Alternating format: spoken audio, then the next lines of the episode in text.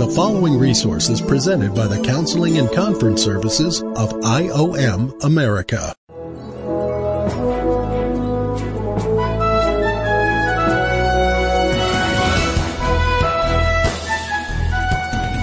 Welcome to Identity Matters Podcast. Hi, my name is Steve Phinney, and I will be your speaker today. Every believer needs to understand who they are in Christ. In our new series, Identity Theft, will do just that. Help each believer truly know who they are in Christ. Thank you for joining us.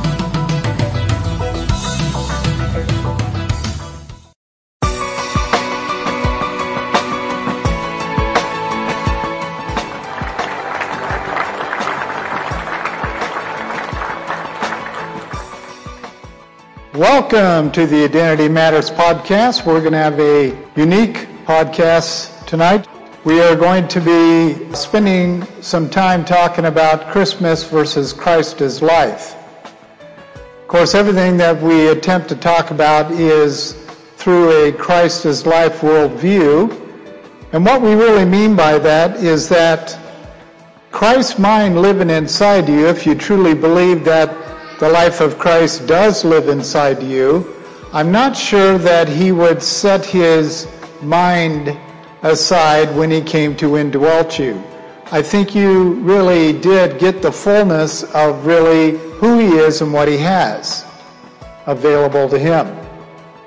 So he literally represents the full knowledge of the holy forever in the past and forever in the future. Hebrews 13:8 tells us that he is the same yesterday, today, and forever. That's a lot of holy, godly knowledge. All of that is contained within the mind of Christ. So there are several passages that actually communicate to us that we have the mind of Christ living inside of us. Now, honestly, very few preachers and teachers that I listen to spend that much time talking about the mind of Christ. I do hear a lot of quality preachers and teachers talking about being Christ-like. I mean, they're in our Christmas songs galore is to be Christ-like, not necessarily to release his life. Now, here is another thing that we need to think about. The condition of the world, the condition of Jesus' parents, the environment that they were faced with, the circumstances that they were faced with, were certainly not those that we would see of someone who is about ready to birth a king. So a question I ask you is, why is it that God the Father set things up in such a way that his birth would not be acknowledged or seen by others or celebrated? And then today, it was until two years ago the most money producing holiday in the world. Halloween has beat them out. But Christmas has become one of the most popular holidays and celebrated by more people than any other holiday that we have. How did it go from humble beginnings to the world making such a big deal about it? Now with this generation, we're on this cutting edge of them removing Christ from this holiday. And that's why they're referring to it as a holiday. But see, that won't work either because holiday means a day from holy. You see, no matter how they try to rework it, they're not going to get Christ completely removed out of anything. But this present generation is moving the people and the masses away from even acknowledging that Christ had anything to do with this event. And we really do need to ask ourselves, did or would Christ want us to make a big deal about this season. So in, in reviewing that piece alone, it leaves us with some very significant questions. Now another thing I want you to think about before we get into the message is why does the world and has the world for almost 2,000 years now, at least since the Catholic Church started it as a holiday, a holy day, that the whole world openly accepted the fact of Jesus' birth versus the number one thing that is fought today in religious wars, and that is the reality that they don't want Christ spoken, let alone accepting the fact that he is the Savior to the world. So how can they accept a baby and put these little nativity scenes out on the lawn and make movies and sing songs and whatever about this baby Jesus, but yet he is the most rejected human that ever lived and ever will live as an adult. Literally left to himself aside from his mother and the beloved John and Mary Magdalene. There's things that don't match up in our culture today when it comes to this holiday. And we're going to talk about those tonight. Last week, if you remember, we revealed the diversity of the two trees. We made a pretty good list of what really is dangling from the tree of knowledge. And we also talked about really what is the blessing, the feeding that we get from the tree of life. But one thing we didn't spend much time talking about, and that is you cannot even get close to the tree of life unless you're indwelt by Jesus Christ. So you can stand over by the tree of knowledge and admire all of the fruit of the Spirit on the tree of life, but you will not be able to approach that tree. So it's going to leave us with another question of how in the world are we going to train our children from the tree of life? If they're unsaved, how's this going to be done? And that is what this series is about, is to talk about the practical elements of how to actually train doctrines into your children so that when they grow up, they will not part from them. It'll be those very things that you embedded into that child's life that will lead them to the tree, to go through the eye of the tree, become indwelt by Christ, and everything that is true about the tree of life will become what is true about that new believer. Not 17 years after they are a believer, not after they read Oswald Chambers for seven years in a row, not after they memorize scriptures out of their Bibles. No, instantly after they pass through this passage called being born again, you inherit the entire knowledge of the holy. Now, which pieces does he allow you to understand, that's up to the Holy Spirit. Because only the Holy Spirit can bring understanding to the indwelt believers. So we have some fun things to talk about in this series. We're also going to make our transition starting the first of the year into talking about the Zers. We have opened a brand new podcast. It's already up and running, loaded, and ready for you to listen to 16 different podcasts on Generation Z. So those of you who've been kind of tracking our, our messages here, the podcast, you've been tracking under, oh my God, my child is a millennialist. We have converted and changed those over to be under what we are calling Z-Pod. Z-Pod is going to be put out there as far and fast and use as many networks as we possibly can to get not just our teachings on Z-Pod of dealing with the millennials and the and their children, which is Generation Z, but there's going to be other speakers that we are going to put into Z-Pod through their teaching videos and their sermons that they're going to be preaching so Z-Pod can become a source place for Zers to actually go see what the older generation is talking about. So we're very excited about. We have a dedicated website where three of us ministries are going to work together. Barna Group and Impact 360 and IOM America are going to start piling as much as we can into this these uh, web pages that are going to become resources for parents and their baby Z's. So it's exciting. Check it out. It's on our website. After we repair the damage that was done onto it today, we'll get it repaired and it'll be better yet, I promise you. That's just the way it goes. Someone tries to destroy something, God bursts something rather spectacular from that distress.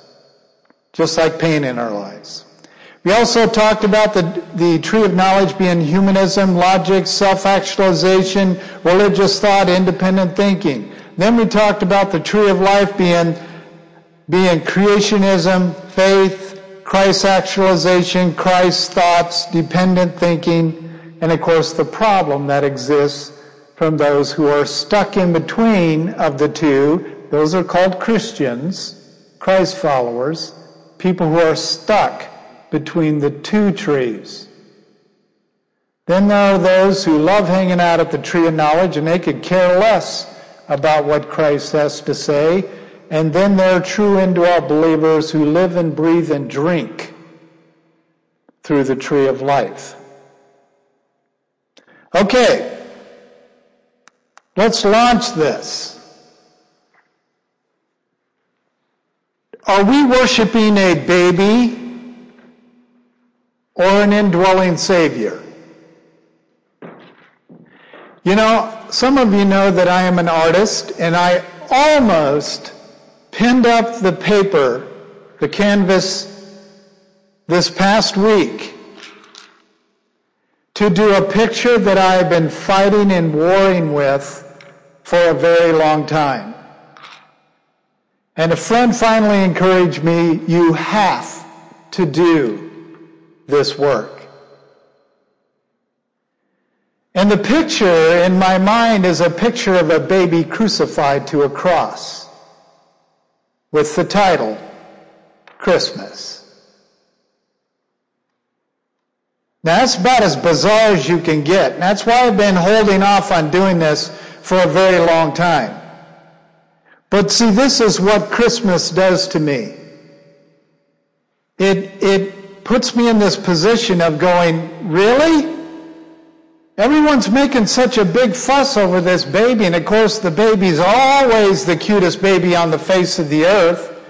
And all the pictures that you see are typically, you know, almost angelic type with glowing and angels floating around. And, you know, this was a very, very poverty stricken scene. He was born with a bunch of animals because no one had the compassion to have Mary birth in any of their homes.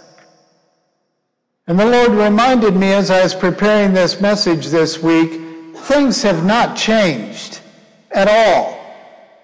There's still no room in the inn for well over 90% of the entire world's population they're still not letting them in. But you know, when Christmas comes, they'll sing a few songs about baby Jesus.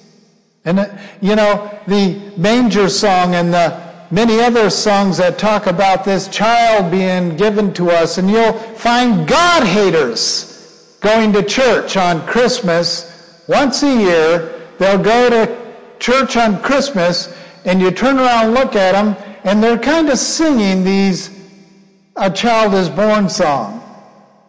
And they despise him and hate him, and their lifestyle proves it. We have turned into a very sick society. So seriously, are you worshiping a baby or an indwelling Savior? And the answer to that question is more simple than the question itself.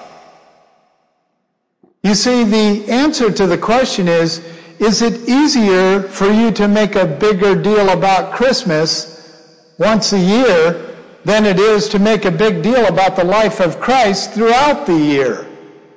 That's the proof in the pudding. And only you can answer that question. So when we look at the world as a whole and, and, and say, okay, we understand as indwell believers why you can make such a big deal about a baby, but yet you reject the idea, thought of talking about the indwelling Savior who is here, who's living inside believers, to actually want to live out his dominion through the believers to actually save people that are going to hell if they don't make room in the inn. And that's our reality. The story of Christmas is being lived out through the believer every single moment of their lives. Things have not changed. The only people that were at that birth are the ones who cared. And those shepherds that were brought to it to verify were considered witnesses because Hebrew law requires witnesses of any birth into the Hebrew lineage. And it was usually a patriarch of the family. So this is a critical piece in us understanding really what are we facing in our culture today in regard to Christmas. Isaiah 7:14 tells us this. This is an amazing, absolutely amazing prophecy. I mean, even in the New Testament in Matthew, it talks about Peter actually referred to Isaiah as the great and mighty prophet. So Isaiah was picked for a specific reason. And when Isaiah went out there to preach and proclaim the prophetic elements of what God gave him, I don't think he was pleasant to listen to. I don't. And here's what he said to the people. He says, Therefore the Lord himself, who is, of course, Father Jehovah, Therefore, the Lord Himself will give you a sign. Sign of what? For what? What do we need a sign for? Because the Jews have been waiting for a Messiah for many, many years. And the New Testament tells us that signs are for weak people. Do you understand that? If you're praying for miracles, see miracles and signs and wonders, the word tells us through Paul that they're for weak people. So when you look around the world today and see all of these, these Christians always into how they feel and labeling it, Jesus said to me. They, they're, they're into seeing things or, or interpreting some guy's dream or reality experience of going to heaven for 90 seconds and then come back and they have a, a devotional and a video series and a Bible study and whatever. I'm like, who are we worshiping here? That's the crazy things we do because we are weak people that need signs. I don't want signs. I get enough of them. I want faith. I want a solid understanding of who Christ is in me. And if he says it, I do it. And the times that I don't, I want to know it. I don't want to be able to have to war with, was that me or was that Jesus? I should know it instantly when it was me, using my own mind. And here we have Isaiah proclaiming this sign to these, these Hebrew people who have been begging and pleading for a Savior. And all of the hellish things that God allowed the Hebrew people to go through for so many years. Of course, they were begging for a Savior. And then when a guy like Moses showed up, they thought, oh, he's it. And then some of the prophets, and they showed up, they go, oh, he's it. When John the Baptist showed up, he got accused with that label too. He's it. No. The one that you are waiting for is going to be born, conceived by God through a virgin. It's right there in front of us. Behold, a virgin will be with child and bear a son, and she will call his name Emmanuel. Well, the definition of Emmanuel is God is with us. And that's the number one message that the Hebrew people would sing, write about, poems, endless, hundred thousands of years is God is with us. It's in their music today. It's in their reciting of their words. God is with us. And they don't even know who he is yet. Now, some do. Many do.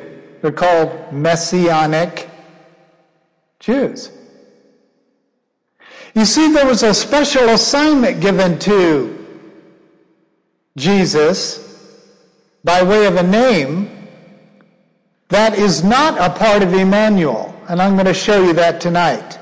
This is a very, very important piece of true history you need to make note of tonight. And if you use it as most are using it, that Emmanuel means Jesus and Jesus means Emmanuel, and Jesus means Messiah, but yet that, no, they don't. Jesus has been assigned 225 names. These are just three of them. And each one of the names, as we know, names are given to children to communicate character. The Hebrews were a little more strict and they would give names to their children, and that is what they had to do as adults. That'll never go over in a millennial generation. My name is Stephen, which means crowned one. Now you think crowned one would be some kind of loyalty or something. No, it's not. It is becoming coming out victoriously after being tortured, stoned. Your name means something. The name Mary, for example, is one of the most mysterious names that have ever hit the, the uh, lineage of people's lives as names and labels and title. Mary means bitter water. But for some reason, when Jesus would refer to his mother Mary, there was a new definition give to, given to Mary redeemed woman. Now, can you imagine being the mother of Jesus Christ and your name means bitter water? Jesus was born from bitterness. You see, all these names are very important to God, and that's why Matthew literally listed them out name by name all the way down to Jesus Christ. And then we have Emmanuel. Let's look at pictorial Hebrew. Pictorial Hebrew for Emmanuel. We have the symbols here, which are Av, Mem, Kaf, Vav, Aleph, and Lamed. Of course, we read Hebrews backward. So the symbol you're seeing on the right is Ayin, which means to see, to know, to experience. Then Mem is liquid, massive, or chaos. The actual picture in pictorial is an ocean. They're drawing waves of an ocean. It is, it's turbulent. Christ is about to be born in some of the greatest turbulent times in history. To try to find English words to describe Herod and his family, we wouldn't even get close. He was born in one of the most corrupt times for Jerusalem. And it would literally be a setup for his own sorrow. Then we have kaf, which means to cover, open, or allow. It's like an open palm. And that's how you remember the definitions of these letters. It's a the original picture is a picture of an open palm, which is where we get Palm Sunday from that symbol. All of them are connected. The gospel of Jesus Christ was put into the language that God established with the first people. Then we have Vav, which is add, secure, and the word end. The actual symbol for Av is a nail. It's like the symbol that we talked about for Torah is the Hebrew symbol of a cross. Why in the world would God put the cross to symbolize the law? It's because the law killed Jesus. Do you understand that? He was pinned to the law in order to fulfill it. All of this is in the Old Testament. Then we have Aleph, which is strength, leader, or first. And the word picture is an ox, which was the strongest animal for the Hebrew people to describe. And finally, lamed means control, authority, or tongue. The actual symbol is a goad. A goad is thy rod and thy staff it comfort me.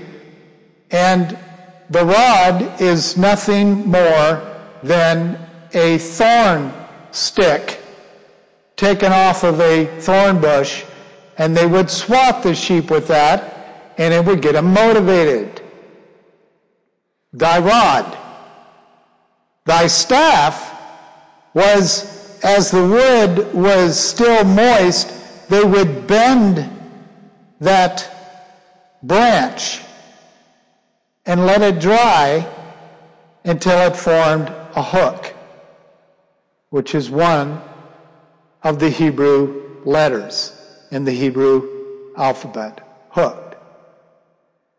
It means sin. You've been hooked. Now on God's side of becoming the staff and thy rod it comfort me, the hook is used to hook around the sheep and pull them away from danger. The rod was used for a spanking, and the staff was used to keep them away from the wolves or dangerous terrain or whatever the case may be. These are all from Hebrew symbols. God was very simple minded with these ignorant humans. We think in pictures, not in words. It's the Greeks that changed that for us, where we had to start memorizing letters. And the letters didn't look like anything out of a picture book. They just had to be memorized. Let's take Emmanuel, Here's our, our raw definitions of each letter, and here's what we get. To see, know, and experience chaos that comes with deep waters.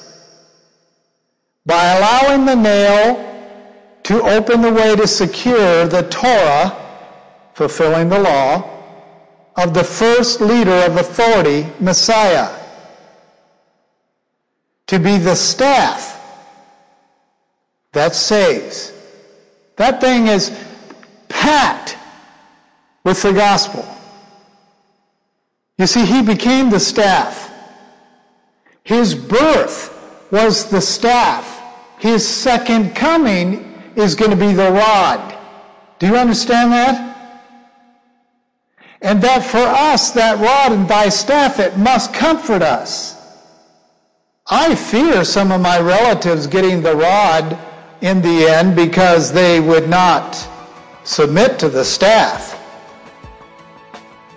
But Emmanuel means Savior, staff. The graciousness of God hooking and bringing you away from danger and destruction, the wolf.